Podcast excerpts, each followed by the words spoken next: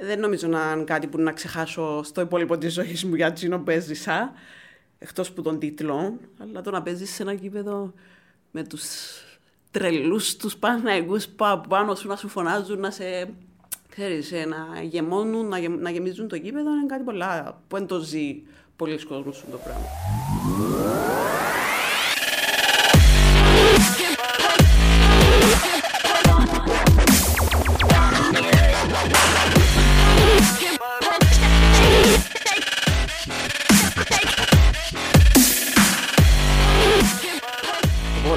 Έχει 10 χρόνια. Μπορεί και λίγο παραπάνω. Εν τω μεταξύ, κρατάει χρόνια αυτή η κολόνια που τον γεροντό Αχιλλέα που γνωριζόμαστε. Ναι, που το, μπορώ να σου πω, που το 7, που το 8. Παναγιά μου, δεν ξέρω αν είναι καλό να λέμε. Φαίνονται και οι ηλικίες μας μετά σιγά σιγά. Εντάξει, εγώ να ντρέπομαι να το λέω πάντως. Λοιπόν, ήταν. Τότε ήταν ίσως μια από τις καλύτερες κυπριακές ομάδες, αν θέλεις, με βάση το ρόστερο Αχιλλέας, αν θυμούμαι εγώ καλά, όπως είπαμε, πάμε πολλά χρόνια πίσω. Ήσουν μαζί με την Κούλα σταθερό δίδυμο. Ήταν η Σόνια, η Χριστίνα, νομίζω. Ναι. Βοήθαμε λίγο παρακάτω. Ήταν η Βαλεντίνα, τότε, η Όνοβα. Είχαμε και μικρές οι οποίες ακόμα παίζουν, ΕΝΑΔ, τη Ρουσάκη, είχαμε την επίσης. Μπράβο, ναι, ναι, ήταν η Ρουσάκη. Αρκετές, είχαμε και κάποιες κοπέλες οι οποίες νομίζω στη διαδρομή είναι σταματήσαν να παίζουν, αλλά θεωρώ ότι το μεγαλύτερο σύνολο ήμασταν οι κοπέλες που ήμασταν μέχρι το τέλος, ας το πούμε, της καριέρας. Να δούμε παρακάτω αν είναι το τέλος της καριέρας. Ξεκίνησες που το ΑΠΟΕΛ όμως ήταν. Εκπλήρωσες τα όνειρά σου. Ξεκίνησες που το ΑΠΟΕΛ, έπαιξες Αχιλλέαν, Κεραυνό, ένα που είναι παρακάτω φυσικά, αλλά είναι μια μεγάλη καριέρα αν το φτάσεις. Κοίτα, τότε ξεκίνησα στο ΑΠΟΕΛ, ήταν και συγκυρίες τέτοιες. Δεν είναι ότι το ΑΠΟΕΛ ήταν η ομάδα. Τότε ναι, μπορεί να πεις ότι ήταν μια μεγάλη ομάδα και όλος ο κόσμος ήξερε την. Οπότε έτσι έφεραν οι συγκυρίες να βρεθώ να παίζω για το ΑΠΟΕΛ. Ξεκίνησα κατευθείαν στο γυναικείο, ενώ ήμουν κουρασίδα σε ηλικία, ήμουν 12-13 χρονών και λόγω ταλέντου, λόγω ύψους, ξέρεις, ετέριαξα αμέσως με την γυναικεία προφανώς. Το ύψος, ειδικά στις κοπέλες, άμα είσαι λίγο πιο ψηλή. Ναι, νομίζω ήταν αυτό που με βοήθησε περισσότερο, μπορώ να σου πω. Η εξέλιξη μου ήταν το ότι έπαιζα με μεγαλύτερες. Και πραγματικά νιώθω ότι δεν το έκανα. Νομίζω, εντάξει, παίζει ρόλο και ο προπονητής που έχεις δίπλα σου και στηρίζεσαι και συμβουλεύεσαι. Οπότε θεωρώ ήμουν τυχερή που είχα προπονητές που ενδιαφέρονταν για μένα. Οπότε μου έδωσαν την ευκαιρία να εξελιχθώ αμέσως. Εντάξει, πάντα όποιος έχει δίπλα σου έναν προπονητή, πάντα παίζει τον δικό του ρόλο. Σίγουρα. Μετά που είπαμε με τον Αχιλλέα, πόσα χρόνια κάτσε τον Αχιλλέα? Τρία, δεν κάνω λάθος. Τρία. Άγωνα που πλευράς τίτλων. Ναι, ήταν η αλήθεια, ήταν το έτσι το αγκάθινο, ας το πούμε, που μετάνιωσα, ας πούμε, που δεν κατάφερα να πάρω έναν τίτλο με τον Αχιλλέα, γιατί τότε πραγματικά είχαμε κάνει, ειδικά νομίζω την τρίτη χρονιά, ή αν δεν κάνω λάθος, είχαμε φτάσει και τελικούς κυπέλου, ενώ σε μια πολύ δυνατή ομάδα όπως ήταν η ΑΕΛ, που τότε είχε έφερνε τις ξένες πολύ καλό επίπεδο, ας πούμε. Και μπορώ να πω και εκεί με βοήθησε αρκετά. Το ότι είχα να αντιμετωπίσω τόσο καλές παίχτες απέναντι μου, με βοήθησε πάρα πολύ, νομίζω. Μετά το κεφάλαιο του Αχιλλέα, άνοιξε έναν κεφάλαιο του Πανεπιστημίου, που ουσιαστικά ήταν μια ομάδα που χτίσε ο ομοσπονδιακός, ο τεχνικός ο Λίνος, και μάζεψε σας πάλι όλες την παρέα, την κυπριακή, ας πούμε. Ναι. Πράγματι παρέα, και μπορώ να σου πω, μέχρι τώρα είμαστε. Και νομίζω η επιτυχία της τότε χρονιάς, ασχέτως ότι δεν πήραμε κάποιον τίτλο, ήταν ότι δείξαμε τι ήμασταν. Καταρχήν, σαν ομάδα από το 0. Ξεκίνησε μια ομάδα από το 0, με κοπέλες που απλά ήθελαν να περάσουν καλά. Δεν πληρωνόμασταν. Δεν είχαμε, ενώ το κάναμε καθαρά από μέσα από την ψυχή μας, ας πούμε, επειδή το θέλαμε, επειδή περνούσαμε πάρα πολύ ωραία. Ήμασταν όλες φίλες. Νομίζω αυτό έπαιξε μεγάλο ρόλο. Και είχαμε και το Λίνο που ενδιαφέρεται, έτρεχε αρκετά, μπορώ να πω. Εντάξει, ένας χρόνος, αλλά ήταν πολύ όμορφος χρόνος. Πόσο εύκολο ήταν όμως για σένα, για την Κούλαντ, για άλλες παίχτρες οι οποίες είχατε παίξει σε επαγγελματικών επίπεδων, να πάτε να παίξετε για το κέφις σας μόνο, έστω για ένα χρόνο? Κοίτα, εντάξει, ήταν και θέμα ηλικιακού, ότι ήμασταν σε μια ηλικία που πάμε να παίξουμε, να το διασκεδάσουμε, να το χαρούμε. Ήμασταν μια μικρή τότε, εσείς δεν ναι, οπότε. Κοίτα, μπορεί να μην σκεφτόμασταν τόσο πολύ το θέμα του οικονομικού. Επειδή τότε εγώ ήμουν και φοιτήτρια στο Πανεπιστήμιο Κύπρου, οπότε ήταν ακόμα ένας λόγος. Ήταν πιο εύκολο. Ναι, ήταν για μένα πιο εύκολο. Και επειδή είχαμε και έναν πολύ ωραίο γήπεδο τότε, τα facilities του Πανεπιστημίου Κύπρου ήταν πάρα πολύ ωραία. Είχαμε τα γήπεδα μας, τα γυμναστήρια μας, τα αποδυτήρια μας. Ήταν και κρίμα που δεν το εκμεταλλεύονται αλήθεια εκείνων των γήπεδων. Πιστεύω είναι πολύ χρήσιμο. Πάμε, πριν πάμε στον Κεραυνό που έκαμε στα πιο παραγωγικά σου χρόνια, για το γελάς μόνος γιατί να σε πάρω που είναι το όνειρο κάθε αθλητή νομίζω να πάει να εκπροσωπήσει την ομάδα που υποστηρίζει στο εξωτερικό και κατάφερε να πάει στον Παναθηναϊκό, να παίξεις και να πιάσεις το τελευταίο πρωτάθλημα, να δεν κάνω λάθος, που κατέκτησε ο Παναθηναϊκός. Πώς προέκυψε την πρόταση, πώς ένιωσες όταν συνειδητοποίησες ότι αν εμένα μου καλεί ο Παναθηναϊκός να πάω να παίξω? Ναι. Και πάλι νομίζω δεν θέμα συγκυριών, αλλά εντάξει, καμιά φορά λες τίποτα δεν είναι τυχαίο. Τότε είχα μόλις τελειώσει το πτυχίο μου και ήμουν στο να ψάξω να βρω δουλειά. Εννοείται ήταν να συνεχίζω τον μπάσκετ σε οποιαδήποτε ομάδα θα επέλεγα. Απλά προέκυψε εντούτη πρόταση από μάνατζερ στην Ελλάδα που έψαχνε ψηλή παίχτρια ο Παναθηναϊκός. Και τότε, σαν Κύπρια, νομίζω μπορούσα να παίξω σαν. Πώς το λέμε, σαν κοινοτική. Ναι, σαν κοινοτική, λόγω του ότι είχα και μια παλιά εγγραφή σε Πανεπιστήμιο Κύπρου, σε Πανεπιστήμιο της Ελλάδος, συγγνώμη. Οπότε κινήσαμε τα νήματα, έτσι ενεργοποιήσαμε τη θέση, οπότε θεωρούμουν κοινοτική, ας το πούμε. Παίξεις μαζί με κονιάρι, ναι. Ναι. Ήταν τότε που ξεκίνησε. Ναι, νομίζω πρώτη χρονιά, δεύτερη χρονιά, δεν κάνω λάθος, που πήγαινε στην Ελλάδα. Εντάξει, τι να πω, ήταν μια χρονιά σούπερ. Δηλαδή, δεν νομίζω να είναι κάτι που να ξεχάσω στο υπόλοιπο της ζωής μου για τσίνο που έζησα, εκτός που των τίτλων, αλλά το να παίζεις σε ένα γήπεδο με τους τρελούς, τους Παναθηναϊκούς πάνω σου να σου φωνάζουν, να σε, ξέρεις, να γεμώνουν, να γεμίζουν το γήπεδο, είναι κάτι πολλά που δεν το ζει πολλοί κόσμος το πράγμα. Και πόσο μάλλον για τον Παναθηναϊκό από μια ομάδα, εντάξει, αν και Ολυμπιακός εσύ νομίζω καταλαβαίνεις. Το βεληνικές του. Και ομάδες από τις μεγαλύτερες στην Ευρώπη. Άρα, ό,τι να συζητούμε τώρα. Ναι. Και τότε ήταν πραγματικά, ήμασταν. Και από θέμα οικονομικού, νομίζω, ο ερασιτέχνης ο Παναθηναϊκός ήταν στα καλύτερά του τότε. Ναι, ήταν η περίοδος που ήταν πολλά καλά. Στην πετόσφαιρα, στον μπάσκετ. Ναι. Οπότε, ναι, ήμουν από τις τυχερές παίχτριες, μπορώ να πω, που έζησαν αυτήν τη χρονιά. Τα είχες πολλά γλυκά των όνειρων όμως. Και θυμώ ότι στέλνα σου μήνυμα απευθείας με το που ήρθες Κύπρο. Γιατί ήρθες Κύπρο? Εντάξει, μετά τούτο που λέω ότι πήγα και δεύτερη χρονιά. Εντάξει, τη δεύτερη χρονιά δυστυχώς. Ίσως το χρόνο συμμετοχής που. Ναι, και δεν ήταν και το ίδιο, μπορώ να σου πω, η ίδια κατάσταση γενικά στην ομάδα. Για διάφορους λόγους, να μην αναλύσω τώρα. Και μετά ήρθε το θέμα των οικονομικών. Οπότε τούτον με το οικονομικό εντό μου καταστρέψαν και αρκετά τμήματα του ερασιτέχνη του Παναθηναϊκού, που τζαμέ και έτσι. Οπότε ήταν και ένας λόγος να πω εντάξει, έκανα το όνειρο μου, έζησα τι έζησα, πήρα τον τίτλο που πραγματικά δεν τον αλλάσουμε τίποτε. Τώρα ας έρθω πίσω να συνεχίσω που τζαμέ που έφυγα, που τζαμέ που σταμάτησα. Μπορούμε να πούμε ότι και ο λόγος πήρθες είναι επειδή εκπλήρωσες το όνειρο σου των πρώτων χρόνων. Εντάξει, η πρόταση που είχες για να έρθεις πίσω Κύπρο ήταν όποια πρόταση ήταν, που έναν εκ των μεγαλύτερων συλλόγων και πιο επιτυχημένων συλλόγων των τελευταίων χρόνων στο γυναικείο, τον Κεραυνό. Πριν τον Κεραυνό, είχα προτάσεις αρκετές από την Ελλάδα να συνεχίσω άλλη ομάδα. Απλά εντάξει, το σκέφτηκα αρκετά, αν μπορώ να πω. Είδα λίγο τις πιθανότητες, τι με συμφέρει να κάνω κι εγώ σαν Σοφία. Αλλά εννοείται το σπίτι σου, σπίτι σου. Έτσι, πόσο μάλλον όταν πέσει η συζήτηση με Κεραυνό, θεωρώ ότι. Ακριβώς, είσαι μια βάση σταθερή. Ξέρεις ότι έρχεσαι σε υγιή δεδομένα. Ναι. Για τα κυπριακά δεδομένα. Τότε ο Κεραυνός είναι, θεωρώ, από τις πιο καλά οργανωμένες ομάδες που έχει το σταθερό του, ας πούμε, σταθερό συμβούλιο, άτομα τα οποία ασχολούνται εδώ και πάρα πολλά χρόνια με τις ομάδες, με το γυναικείο, με το αντρικό, με τις ακαδημίες. Βλέπουμε η ακαδημία του είναι full, ενώ έχει πάρα πολλά παιδιά κάθε χρόνο που ενδιαφέρονται. Οπότε ναι, ήταν ένα κίνητρο που λέω «ΟΚ». Και οι στόχοι που είχαν θέσει από την αρχή ήταν ψηλοί, οπότε ξεκινήσαν να στείλουν ένα σύνολο αρκετά καλό από την αρχή.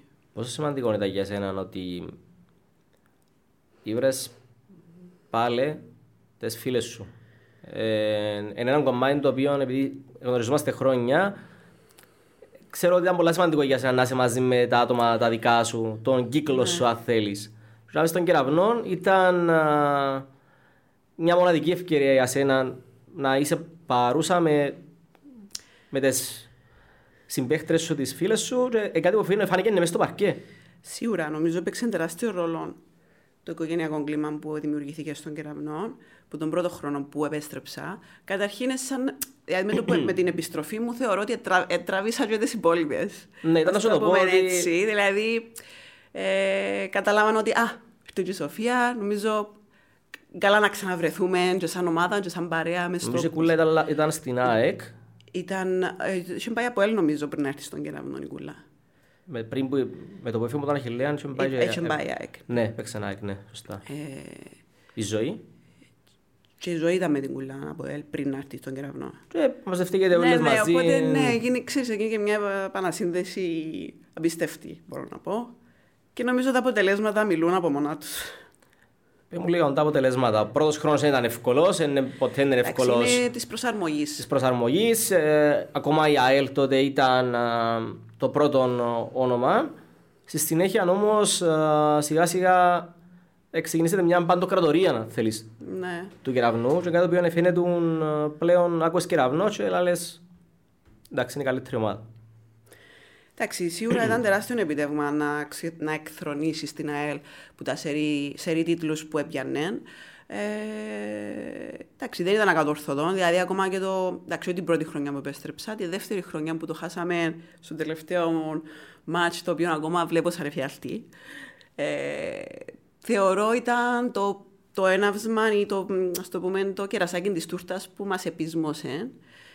Και έτσι με τον επόμενο χρόνο θεωρώ που ξεκίνησε να φαίνεται η διαφορά επίπεδου και το πώς παίζει η ομάδα σαν Κεραυνός και το ότι μείναμε και οι ίδιες παίκτριες παίξε τεράστιο ρόλο. Το πώς να δέσει μια ομάδα σίγουρα παίζει σημαντικό ρόλο, το αν είναι οι ίδιοι παίκτες και ο προπονητής, κυρίως που ήταν ο Χρήστος Στυλιανίδης, που έπαιξε τεράστιο ρόλο στο να μας δέσει σαν ομάδα. Οπότε μπορούμε να πούμε ότι στο παρόν στάδιο τουλάχιστον και λόγω της πέστινης σεζόν που έκλεισε ένα δόξα, τόσο εσύ όσο και άλλες παίκτριες της δικής σου της γενιάς σταματήσαν είτε προσωρινά είτε μόνιμα τον μπάσκετ. Είσαι που γίνες που αν πέσει το τηλεφώνημα θέλουμε βοήθεια, δεν να μου κλάψεις τώρα, θέλουμε βοήθεια να πάει πίσω. Εντάξει, τώρα είναι τα ερώτηση που κάνεις. Δεν το σκεφτώ σίγουρα πάρα πολλά. Θα απαντήσω αμέσως. Πάντα πριν να αποφασίσω κάτι, καλά να τα ζυγίζω, καλά να βλέπω τα δεδομένα μου. Συζητώ τα γενικώς. Οπότε εντάξει, μπορώ να πω με σιγουριά τώρα. Εντάξει, το καλό είναι ότι κρατούμε ότι είναι ούτε όχι, ούτε ναι. Ναι, μην το τσάμε. Θα κρατήσουμε τούτο. Αλλά σου πω. Θυμούμε σε πάντα, ακόμα και τα καλοκαιρικά, ήσουν πάντα με μια μαπά στο χέρκα, γύριζες στα τουρνουά, τα 3-on-3 και πάντα ήσουν με τις ίδιες. Να σου πω, ήταν τα τρία πουλάκια. Είπα το αν να το πω, θέλω να με εξηγήσεις από πού προέκυψε το τρία πουλάκια και ποια πραγματική σου σχέση με την Κούλα και τη Ζωή. Λοιπόν, εντάξει, η κουβέντα τρία πουλάκια ξεκίνησε από αρκετών καιρών, τότε που μπορούσα από το πανεπιστήμιο που ήμασταν. Και ο Λίνος βασικά έλα μας τα τρία πουλάκια, οπότε έμεινα, ξέρεις, και έμεινα τρία πουλάκια. Και ήταν χαρακτηριστικό γιατί, ας πούμε, και στο Θρυνοθυρμπουλές ήμασταν τρία άτομα, εντάξει, ενώ ταιριάξε. Και εντάξει, τα καλοκαίρια σίγουρα από τη στιγμή, ειδικά τις χρονιές που δεν υπήρχε εθνική, ούτε για, ήταν αφάντη, σαν φάντασμα βασικά για πάρα πολλά χρόνια, έπρεπε κάπως να το, ξέρεις, να ισορροπήσετε, να καλύψεις το καιρό του μπάσκετ. Και πόσο μάλλον όταν είχες πρωταθλήματα τα οποία σταματούσαν πάρα πολύ νωρίς. Και εγώ πάντα, όσα χρόνια με ξέρω, τα καλοκαίρια ποτέ δεν κάθομαι σε μια καρέκλα, είτε να γυμναστώ, πόσο μάλλον να συντηρηθώ στην ουσία, γιατί αν ήθελα να συνεχίσω και τους χρόνους στο ίδιο επίπεδο, και ακόμα καλύτερο, ας πούμε, έπρεπε να δουλέψω. Πόσο μάλλον το να παίξεις σε τουρνουάθλιο 3, εκτός το ότι είναι η φάση του ανοιχτού, του καλοκαιριού και της παρέας, ξέρω εγώ. Νομίζω ήταν πολύ ωραίος συνδυασμός να πάμε, ξέρω εγώ, Πρωταράν, που ήταν Λεμεσόν, και να περάσουμε και καλά και να παίξουμε και ο μπάσκετ μας. Οπότε ήταν συνδυασμός του ταύλα. Και επειδή κουβαλούμε όλη την ίδια τρέλα, γενικώς με την παρέα, ας πούμε, την μπασκετική, ταιριάζαμε πάνω, πάντα σε τούτα. Οπότε βρίσκαμε τότε και περνάμε, αποφασίζαμε. Πάμε. Σας ήταν η ΑΕΛ τριάδα ή έχεις άλλα άτομα? Έχεις άλλα, απλά γενικά τρία πουλάκια μπορείς να το πεις σαν γενικό όργανο. Έχει έναν τουρνουά, θυμούμαι ποιον είναι, που είπα μια φωτογραφία μου που είχα αυτοκολλήτων πάνω τρία πουλάκια με τέλλαν. Άρα νομίζω ότι πουλά που το κόλλησες. Πολλά πιθανόν. Εντάξει, ναι. Θεωρείς να υπάρχει τούτη η παρέα, τούτη καλή διάθεση, το κλίμα πλέον στα πρωταθλήματα μας? Πλέον μιλούμε για το πρωτάθλημα. Συμφωνώ μαζί ότι παγιά οι εθνικές μας περνούσαν πολλά δύσκολες στιγμές. Ευτυχώς στο παρόν στάδιο τουλάχιστον φαίνεται να χτίζεται κάτι πολλά καλύτερο. Θεωρούμε ένα ανταγωνιστικό πρωτάθλημα. Εμφανίστηκε και η Ανόρθωση τα τελευταία 2 χρόνια. Έχουμε μέλλον? Κοίτα, σίγουρα υπάρχει μέλλον σε κάτι το οποίο δεν σταματά την προσπάθεια. Τούτο είναι το μόνο σίγουρο. Και τα αποτελέσματα να φανούν. Μπορεί να με φανούν τώρα, αλλά να φανούν.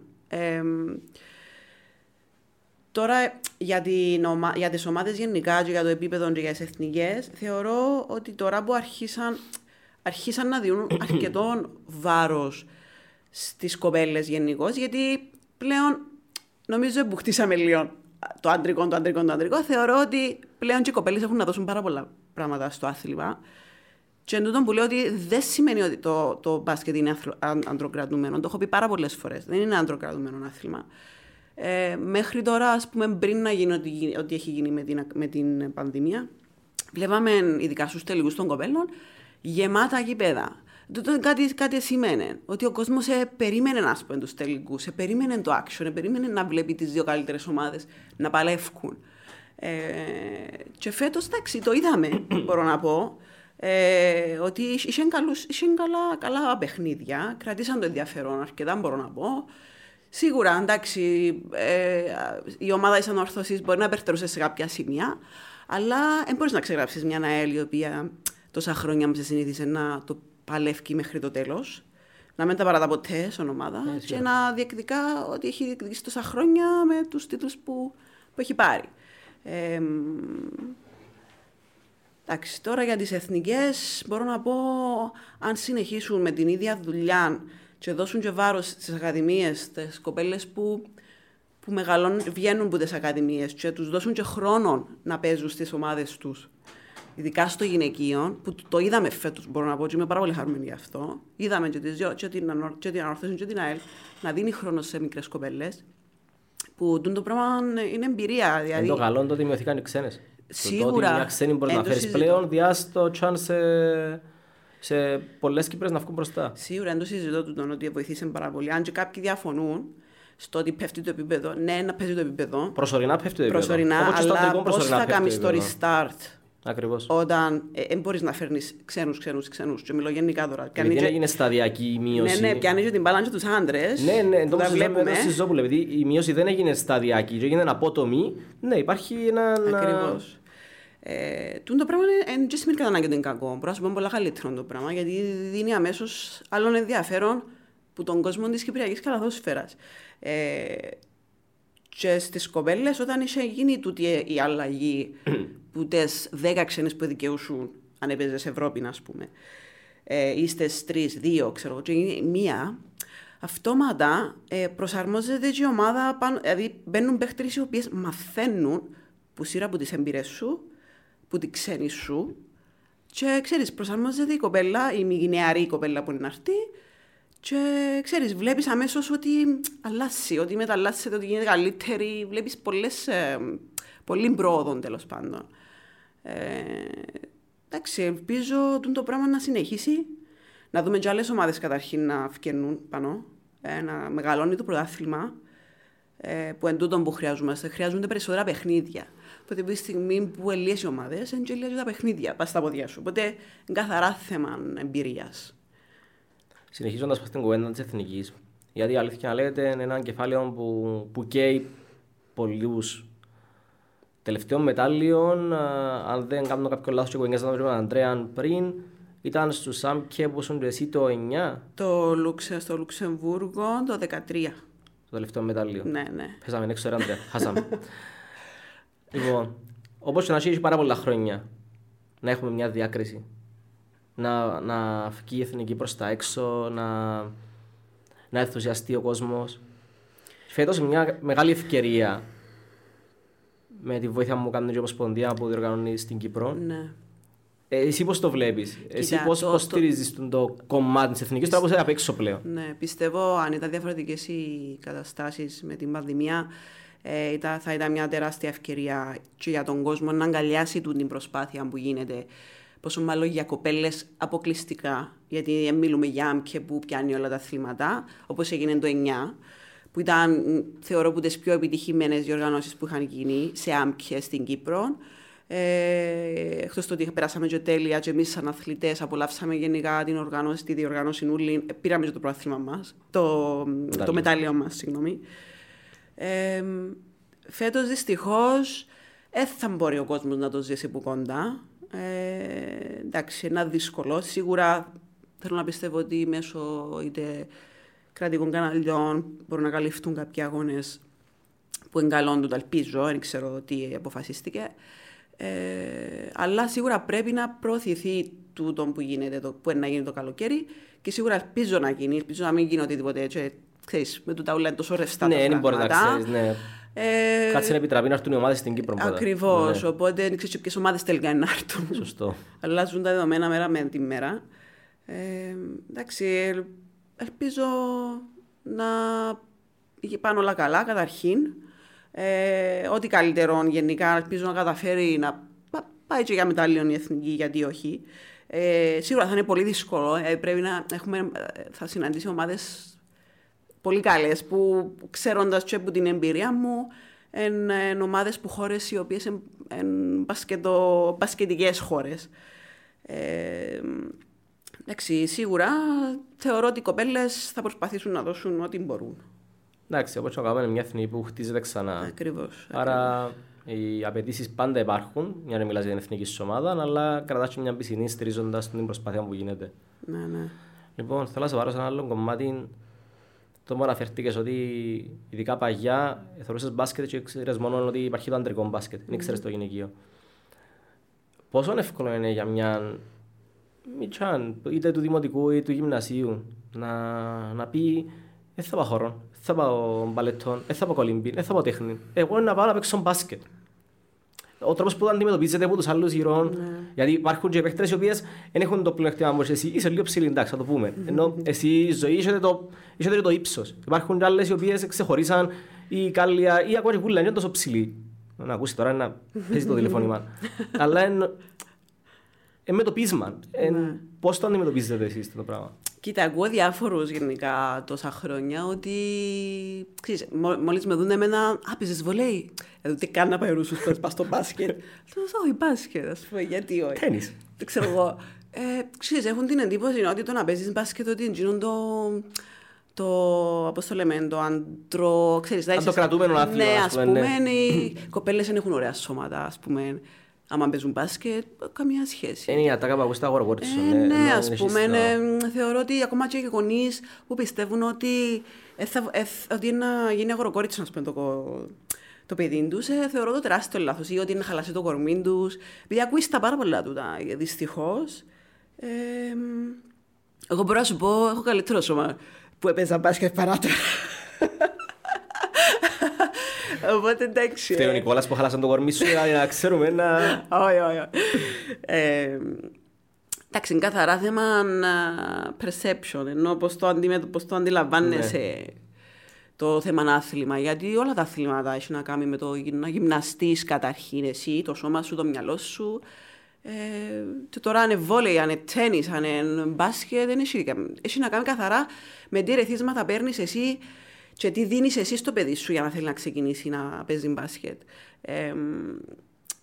Και ξέρω αρκετά παιδιά που είδαν κάποιον, ας πούμε, και θέλω και εγώ να παίξω μπάσκετ. Θεωρώ ότι βλέπουμε, τουλάχιστον όταν ήμουν στον Κεραυνό, βλέπαμε τις μικρές κοπέλες που έρχονταν στα παιχνίδια μας και βλέπαν μας, ας πούμε.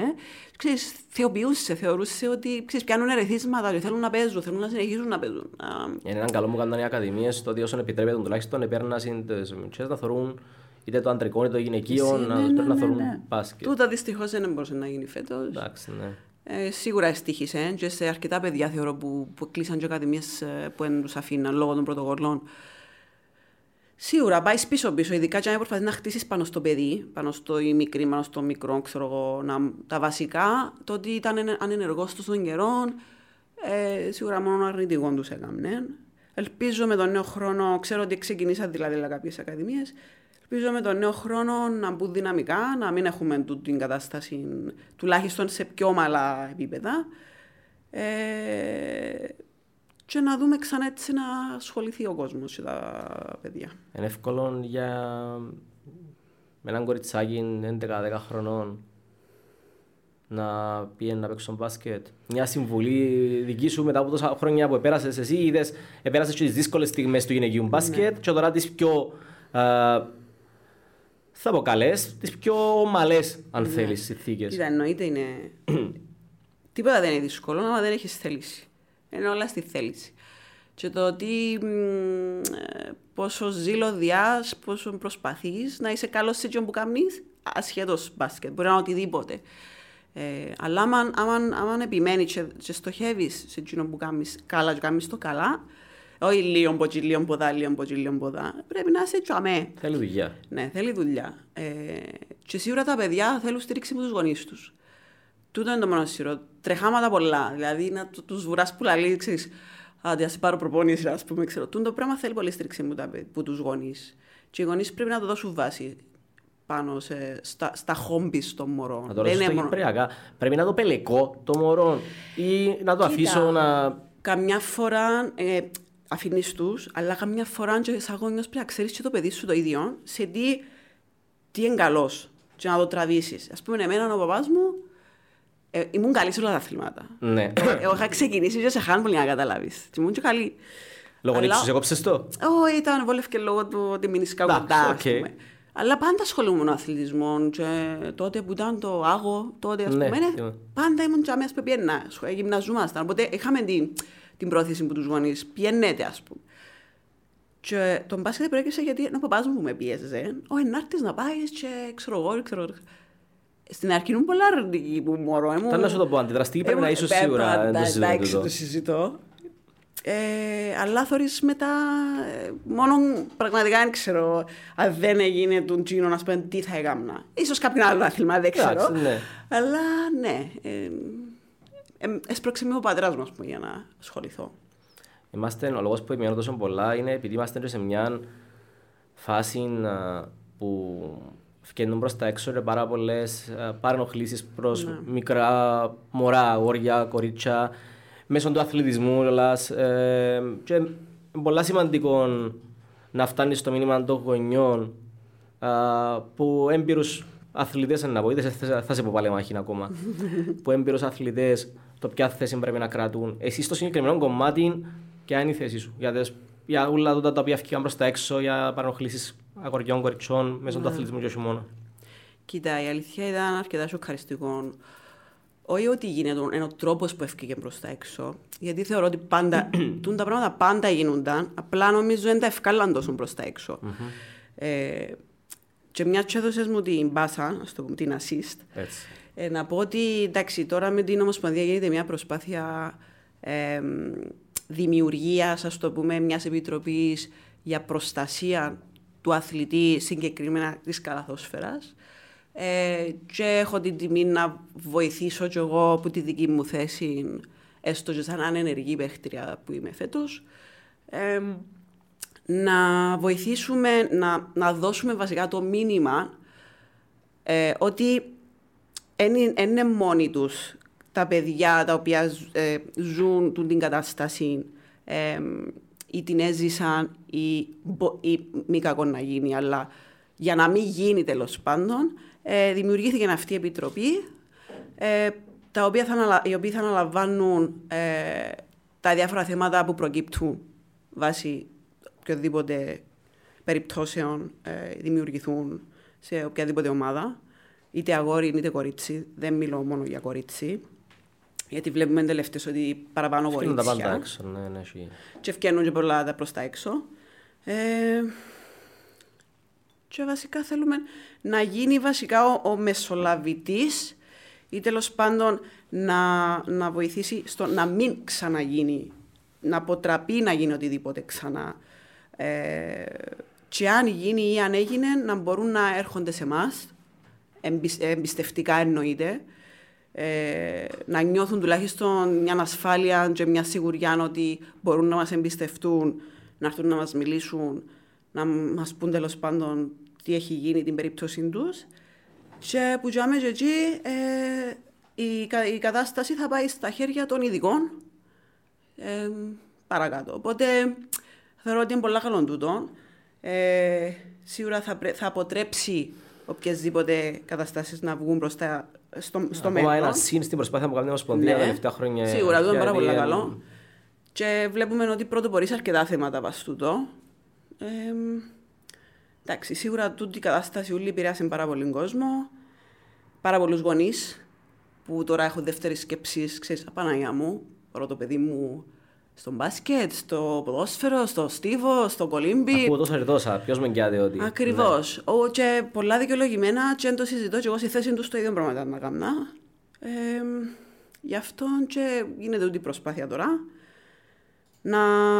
να ενημερωθούν καταρχήν όχι μόνο οι γονείς των παιδιών, αλλά και τα παιδιά που μόνοι τους να ξέρουν, να μάθουν, να ξεχωρίζουν καταρχήν τις περιπτώσεις για να μπορούν να τις αποφεύγουν και αν τυχόν υποπέσουν σε έτσι καταστάσεις να μπορούν να το μεταφέρουν στους γονείς τους, σε εμάς μετά, σαν υπεύθυνη επιτροπή και να το χειριστούμε αναλόγως όπως πρέπει να χειριστεί το θέμα. Ωραία, αλλάξουμε λίγο, κάνουμε λίγο πιο ευχάριστο το κλίμα. Μετά από τόσα χρόνια στα γήπεδα, πώς νιώθεις φέτος που είσαι έξω, εντελώς? Πόσο εύκολο είναι. Τώρα θωρείς με χαίρομαι, ξέρεις, ένα χαμόγελο. Ένα χαμόγελο, ναι, έξω το σπίτι τώρα, πόσα πράγματα σπάσεις που ανέβρασα, ας πούμε, μπορεί να πιέσεις μάπα, να προσχολιστείς. Κοίτα, σίγουρα να πληρώνω το χρόνο που ένιχα όταν έπαιζα, δηλαδή τα Σαββατοκυριακά μου καταρχήν, δεν το συζητώ. Εντάξει, νομίζω τώρα είναι η φάση που προσπαθεί να κάνει τις απονεκαμνές, αλλά νομίζω σε κάποια φάση, κοίτα, φέτος γενικά που έβλεπα τις κοπέλες και συμπαίκτριες μου που παίζαν, ζήλευκα λίγο. Ειδικά στους τελικούς, κυπελών ή ξέρω εγώ, playoffs. Ζήλευκα και άλλο, wow, ας πω επεθύμησα. Εντάξει, φυσικά τώρα είσαι κάποιες ηλικίες, δεν μπορείς να αντέξεις το. Θα το σχολιάσω. Ζήλευκα, όχι σίγουρα να παίζω, αλλά ζήλεψα τον παλμό, την ένταση. Την ένταση, ναι, στο τέλος. Την πόρωση, ξέρεις, που να τα δώκεις, οι παλμίες της καρδιάς σου να σίγια, αλλά πρέπει να τα δώσεις ούλα. Γιατί να κρυθεί, ξέρω εγώ, στο τέλος.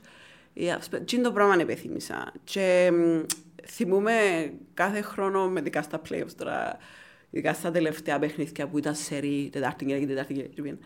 Σε κάποια φάση, ας πούμε, νιώθα ότι έδιαινα τα ούλα και πήγαινα σπίτι και μου θυκιάζαν τα πάντα.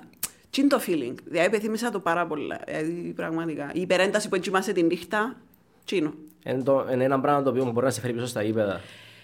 Ελπίζω να σου πω, εντάξει, μακάρι να πάνε όλα καλά γενικώς, ενώ εντάξει, για διάφορους λόγους σταμάτησα φέτος, αλλά ένας λόγος ήταν και το με πανδημία που λίγο έτσι ξενέρωσε με το ότι θα μπορώ να ζω τις καταστάσεις. Θέλεις κόσμο, θέλεις εντάσεις, θέλεις... Είναι το ίδιο, δηλαδή σαν να παίζω μόνη μου, σαν να παίζω, κατάλαβες, το ότι έρχεται κάποιος να σε δει, έρχονταν τα παιδιά, έρχονταν οι φίλοι σου, οι συγγενείς σου, ενώ είναι διαφορετικό. Εντάξει, ελπίζω του χρόνου μακάρι να πάνε όλα καλά και να αλλάξουν. Για ψηλή, είδες, τώρα είπα σε ψηλή, είναι παλαιστής. Στις αρχές, πάω βασικά στο θέμα της δουλειάς που ελούσαμε πριν. Θυμούμαι στον Αχιλλέα ήσουν παίχτρια της ρακέτας παραπάνω. Πλαλεύκεσουν το ύψος σου, λογικό. Στον Κεραυνό σιγά σιγά εξελίχθηκες σε παίχτρια η οποία είσαι και ένα ποσοστό 35% τρίποντο.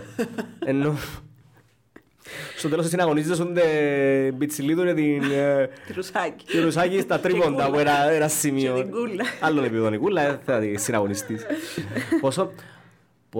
Πόσον υδρόταν σειρές μες στο παρκέ για να μπορέσεις να εξελιχθείς σε μια all-around. Γιατί οι ψηλές στην Κύπρο, ομολογωμένως, δεν είναι κάτι το οποίο βρίσκεις συνέχεια. Εσύ και η ζωή ήσασταν της ίδιας γενιάς και ήταν κάτι σπάνιο το ότι υπήρχαν πιο ψηλές και στην ίδια ομάδα, ειδικά τα τελευταία χρόνια στον Κεραυνό.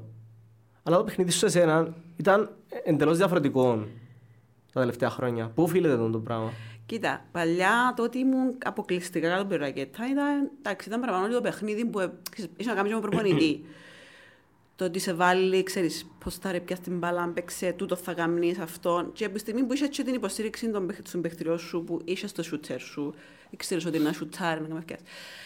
Τώρα γενικά το παιχνίδι να άλλαξε, πιστεύω, υψηλή. Εντζεν κάθε αυτόν πάντα πρέπει να μόνο στο λόπος. Βλέπουμε παίχτες, ταξί, μιλούμε για παίχτες EuroLeague κλπ. Που τους βλέπεις ότι σουτσάρουν όλοι πλέον τρίποντο. Ναι. Και νομίζω είναι ένα σύμπτωμα το πράγμα να έχεις ένα ψηλό να σουτσάρει τρίποντο. Γιατί τσάμε που σου λαλούν, α, ψηλός αφιστόν, θα σουτσάρει. Ρίχνει σου στο μες στα μούτρα, ας πούμε. Είδες, ξέρεις το που τότε, έχεις προνοήσει. Και να σου πω ότι λέω, οκ. Γενικά το σουτ είχα το σαν μέσα απόσταση, είχα το πολλά, ενώ άρεσκε μου να σουτσάρω μέσα απόσταση, μόνο να παίζω με πλάτη. Και μπορώ να σου πω, το να παίζω τόσο με πλάτη, δεν ήταν και τόσο το άτομο μου. Ήξερα με να ποστάρω μέσα από την καριέρα μου, έμαθα τέλος πάντων. Αλλά το σουτ είχα το πάντα. Και λέω, οκ, ειδικά τα τελευταία χρόνια που παίζα Κεραυνό, και δεν έχω κάτι να χάσω να ξεκινήσω να σουτσάρισκω και κανέναν τρίποντο. Τούτον έτσι ξεκίνησε από το αμάτσι, από τους αγώνες κατευθείαν, ξεκίνησε από προπονήσει. Οπότε όταν έπιανα η μπάλα για τις ασκήσεις που μας βάλει ο προπονητής να σουτσάρουμε, ξεκίνησα σιγά σιγά πίσω, ένα βήμα πίσω, ώσπου έφτασα στο τρίποντο. Και νομίζω είναι καθαρά πλέον πράκτης. Αλλά ακούμε στον παρονομαστή φυσικά ότι για να παίξεις τον μπάσκετ επίπεδου, αν θέλεις να παίξεις μπάσκετ επίπεδου, πρέπει να δρώσεις. Σίγουρα. Δεν το συζητώ. Πρέπει να είσαι 100% στο γήπεδο κάθε φορά. Σίγουρα να παίξει ρόλο και η κούρασή σου, ειδικά σαν εμείς που δεν θεωρούμαστε επαγγελματίες και δουλεύουμε. Είμαστε, ας το πω, ημιερασιτέχνες. Σκεφτώ ότι σχολάναμε και πήρναμε κατευθείαν προπόνηση και πήρναμε σπίτι την ώρα 10-11 η νύχτα. Ναι. Θέλω να σου πω, απαιτεί τεράστια θυσία στο να είσαι καλός σε εκείνο που κάνεις. Δεν είναι μόνο να λες απλά πάω προπόνηση και κάνω προπόνηση. Πρέπει να πίνεις και να είσαι και να προσπαθείς. Και έτσι να τραβήσεις και τις υπόλοιπες συμμέχτριες σου. Γιατί αν πας μια μέρα και βαρκέσαι και δεν κάνεις τίποτε, θεωρείς και άλλοι, βαρκέται και εκείνοι, και ξέρεις πάει λέγοντας, ας πούμε. Και εγώ άσεις τώρα, παρόλο που, εντάξει, εγώ σούτ που εσύρνα, άρα πιάνω την ασίστ σου. Πάει στο τον που πεβες ότι ουσιαστικά είναι μια απασχόληση. Η Σόφη έξω από τον μπάσκετ πιάνει. Η Σόφη, εντάξει, πολλές θυσίες γενικώς. Δηλαδή, θυμούμαι πάντα τη ζωή μου να έχω τον μπάσκετ. Οι εξόδοι μου ήταν περιορισμένοι γενικά, τα πάρτις μου, τα αυτά μου, αλλά έβλεπα τους φίλους μου σε πιο ήρεμες καταστάσεις, δεν ευκαιρνά συνέχεια έξω. Και αν το επιζητούσα κιόλας, αλλά τις φορές που ευκαιρνάμε και απολαμβάναμε το. Δεν το κάναμε επί καθημερινής βάσης, ας πούμε, πόσο μάλλον πριν που παιχνίθηκε, έτσι. Δηλαδή ήταν καθαρά και προσωπικός μου κανόνας, ότι πριν τον αγώνα δεν πρέπει να ξενυχτώ. Ή δεν πρέπει να πίνω, ξέρω εγώ. Ή πρέπει να ξεκουράζουμε, πρέπει να τρώω καλά, ειδικά το πρωί πριν τον αγώνα. Ενώ τα πράγματα ίσως να κάνουν καθαρά και με το mentality σου. Πώς το αντιλαμβάνεσαι. Έχει να κάνεις με χαρακτήρα. Κατάλαβες. Τώρα αφήνεσαι στην οικογένεια, τώρα πέραν της πλακάς. Αν επανέλθεις ή όχι, είναι κάτι το οποίο να αποφασίσεις εσύ. Φέτος αποφάσισες και ένα break, να κάνεις την οικογένειά σου, να δεις παρακάτω τη ζωή σου, να αλλάξεις σελίδα, ας πούμε. Κοίτα, γενικώς αρέσκει μου, ξέρεις, τα παιδιά που βλέπουν έναν πιο μεγάλο να παίζει και ασχολείται με κάτι. Και να θέλω, ας πούμε, τα παιδιά μου να με δουν να παίζω. Τώρα σε τελικά δεν ξέρω και να καταλάβουν. Αλλά εντάξει, πάντα το είχα στο μυαλό μου ότι ξέρεις, τώρα θέλω να μπουν να πιάσεις που τον γονιό σου που ασχολείται με κάτι. Είναι ωραίο, διαπασάρεις το στο παιδί σου. Εντάξει, τώρα δεν ξέρω τι μπορεί να γίνει, τα πάντα μπορούν να γίνουν. Μπορεί να ξυπνήσω μια μέρα και να πω «Α, θέλω να ξαπέξω σήμερα», που ξέρεις. Οπότε εντάξει, να δούμε. Το καλό είναι ότι δεν αποκλείσεις τίποτα. Άρα, Αντρέα, πάμε να βγάλουμε είδηση σήμερα. Περίπου. Πώς παντηγιώσουμε, έχουμε ακόμα 7 λεπτά να με αφήσει. Έχεις κάποιον ιδάλμα, που σε έκανε να ξεκινήσεις τον μπάσκετ? Κάποιον ιδιαίτερο, όχι συγκεκριμένον. Εντάξει, τους κλασσικούς μεγάλα ονόματα, τα ξένα, ξέρω εγώ, του NBA κλπ. Ναι. Όμως, θυμούμαι τον Τζερόμ που ξεκίνησα. Παρακολουθούσα πολλά την Εθνική Ελλάδος, τότε που έπαιζε ο Λάζαρος Παπαδόπουλος. Και μπορώ να σου πω, είχε φάσεις που, ειδικά τα καλοκαίρια, που έβλεπα τους αγώνες και έβλεπα τον που έπαιζε. Και μιλούμε για τρομερές κινήσεις κάτω από το καλάθι. Και θυμούμε... Πραγματικότητα ότι την εποχή είναι εκείνη, ειδικά ο Λάζαρος θεωρητούν... Ναι, ήταν από τους πιο καλούς σέντερς τότε. Και θυμούμε, επειδή ήταν καθαρόν πεντάριν τότε, και είχε τρομερές κινήσεις. Δηλαδή, κάνουμε εντύπωση. Και θυμούμε τον εαυτό μου να τις παρακολουθά. Και αμέσως επόμενη χρονιά έπιανε τον εαυτό μου να τις δοκιμάζει. Οπότε έτσι λίγο... Γι' αυτόν και κλάτσες ψηλά, όπως το Λάζαρο. Ναι, μπορεί, πες το και έτσι.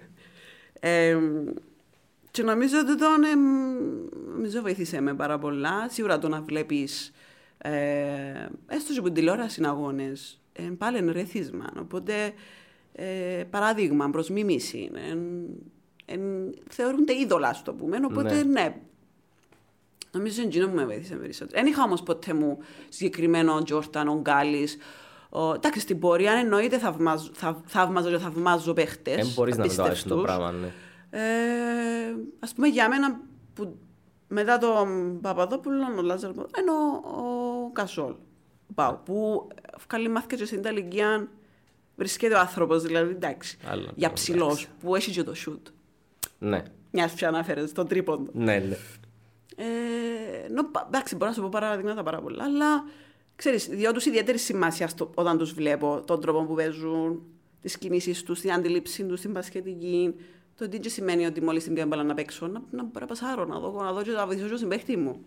Δηλαδή, ένας ψηλός δεν είναι μόνο για να σκοράρει, μπορεί να δημιουργήσει και μπορώ να σου πω καλύτερα από άσο. Ναι.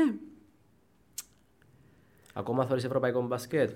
Ναι, εννοείται. Στηρίζω Πανάθα.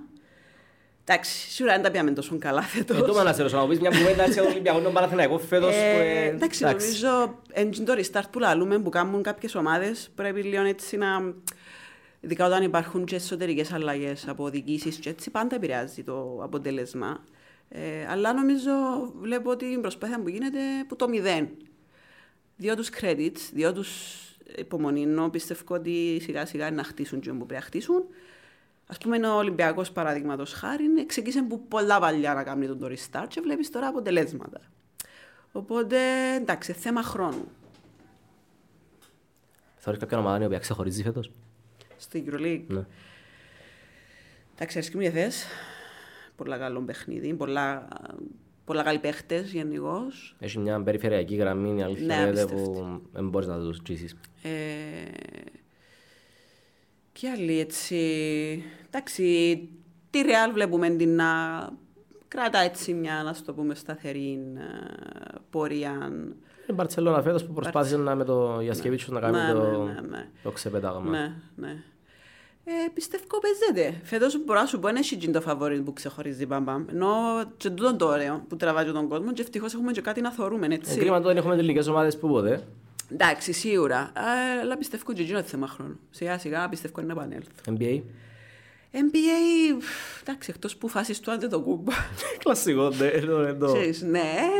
Εντάξει, πολλά λιών. Σίγουρα ξέρω αρκετούς παίχτες, έμαθα φέτος. Βλέπω. Έχει τα τελευταία 2 χρόνια βλέπω έτσι, παρακολουθώ παίχτες. Τον βλέπω, νιώθω ότι ο Νικόλας βάλει το NBA να θωρείς, ας πούμε. Όχι, καμία σχέση. Καταρχήν μην ίσκουμε ενώ στο πρωί να θωρούμε τις πράγματα. Εντάξει, βάλεις το πίσω, ρε. Εντάξει. Βλέπεις highlights παραπάνω, μαθαίνεις νέα, διαβάζεις στα site, οπότε ενημερωτικά παρακολουθώ τα site.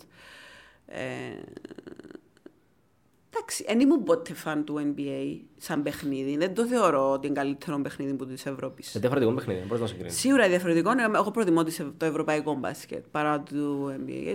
Το NBA είναι παραπάνω σαν show, skills, αθλητικά skills. Που εντάξει, μιλούμε για ανθρώπους, μηχανές. Μα show, γι' αυτό που είδαμε και τον Αντετοκούνμπο και τον Αντετοκούνμπο, ότι δεν ήταν ο ίδιος με την Εθνική Ελλάδος. Γιατί είναι διαφορετικό το παιχνίδι του NBA. Λοιπόν, θα δω την ώρα μου. Εντάξει, έχω ακόμα κάτι δεύτερο λεπτά από φόνο πριν με ασκλήσει. Λοιπόν, Σόφη μου, ευχαριστώ πάρα πολλά. Όταν μου πήρε ο Αντρέας ότι να σου το επόμενο πάντο, θέλω να είμαι εγώ. Εντάξει. Έχει 10 χρόνια γνωριζόμαστε, και βάλε, θα πούμε τα υπόλοιπα πόσα χρόνια ύστερα φανούμε ότι είμαστε. Εγώ προσωπικά εύχομαι να ξαναδώ στα γήπεδα, έστω για έναν τέλος τουλάχιστον που αρμόζει και σε σένα και στην κούλα να πω, γιατί ξέρει πόσο τον εκτιμώ και τη ζωή. Τις παίχτερες γενικά που σταματήσαν τα τελευταία χρόνια, λέω COVID παραπάνω και μετά επειδή κάνουν την οικογένειά τους φυσικά. Απλά αξίζεται έναν καλύτερο τέλος. Ένα last dance, αν θέλεις. Ένα last dance με τον κόσμο, έστω με την οικογένεια, με τις οικογένειες σας, και πλέον διαφορετικά με την οικογένεια σας να είναι στα γήπεδα. Ελπίζω να ξαναδοθεί η ευκαιρία να τα πούμε. Ευχαριστώ καταρχήν που με καλέσατε. Και εννοείται μόλις άκουσα ότι ήσουν εσύ, λέω ωραία, εντάξει, θα περάσουμε ωραία. Εγώ είπα θα προσπαθήσω να τα ακυρώσεις, αλλά εντάξει. Ήταν ωραία συζήτηση, έτσι με θυμήθηκα τα παλιά, έτσι μια αναπόληση, ας το πούμε, και με μια νοσταλγία τώρα. Πέρασαμε ωραία νομίζω, γενικώς, αυτά τα χρόνια. Αφήνεις κάτι πίσω? Τι εννοείς, καλών, κακών? Ναι, κρατάς κάτι αφήνεις. Σίγουρα, αν το συζητώ, κρατώ πάρα πολλά πράγματα. Και τώρα, αν κάτσω να λέω, σίγουρα κρατώ. Θα πω τους τίτλους. Δηλαδή μετά από έρχομαι. Κρατώ τις συγνωριμίες μου, τις φιλίες μου. Μπράβο. Τις αναμνήσεις των. Θα πω του γηπέδου, από των αποδυτηρίων. Τα εκτός γηπέδου. Ναι. Που εν τούτα πουλάλουμε και γελούμε πλέον. Πάρα πολλές φάσεις, δεν μπορώ να σκεφτώ τώρα. Και εντάξει, μετά έρχονται οι τίτλοι, οι ώρες σπουδάς που ευχέρωσες στη ζωής σου ώρες, για εκείνον που αγαπάς και αρέσκει σου. Πολλά, πολλά. Νομίζω να ξεκινήσω, θα σταματήσω.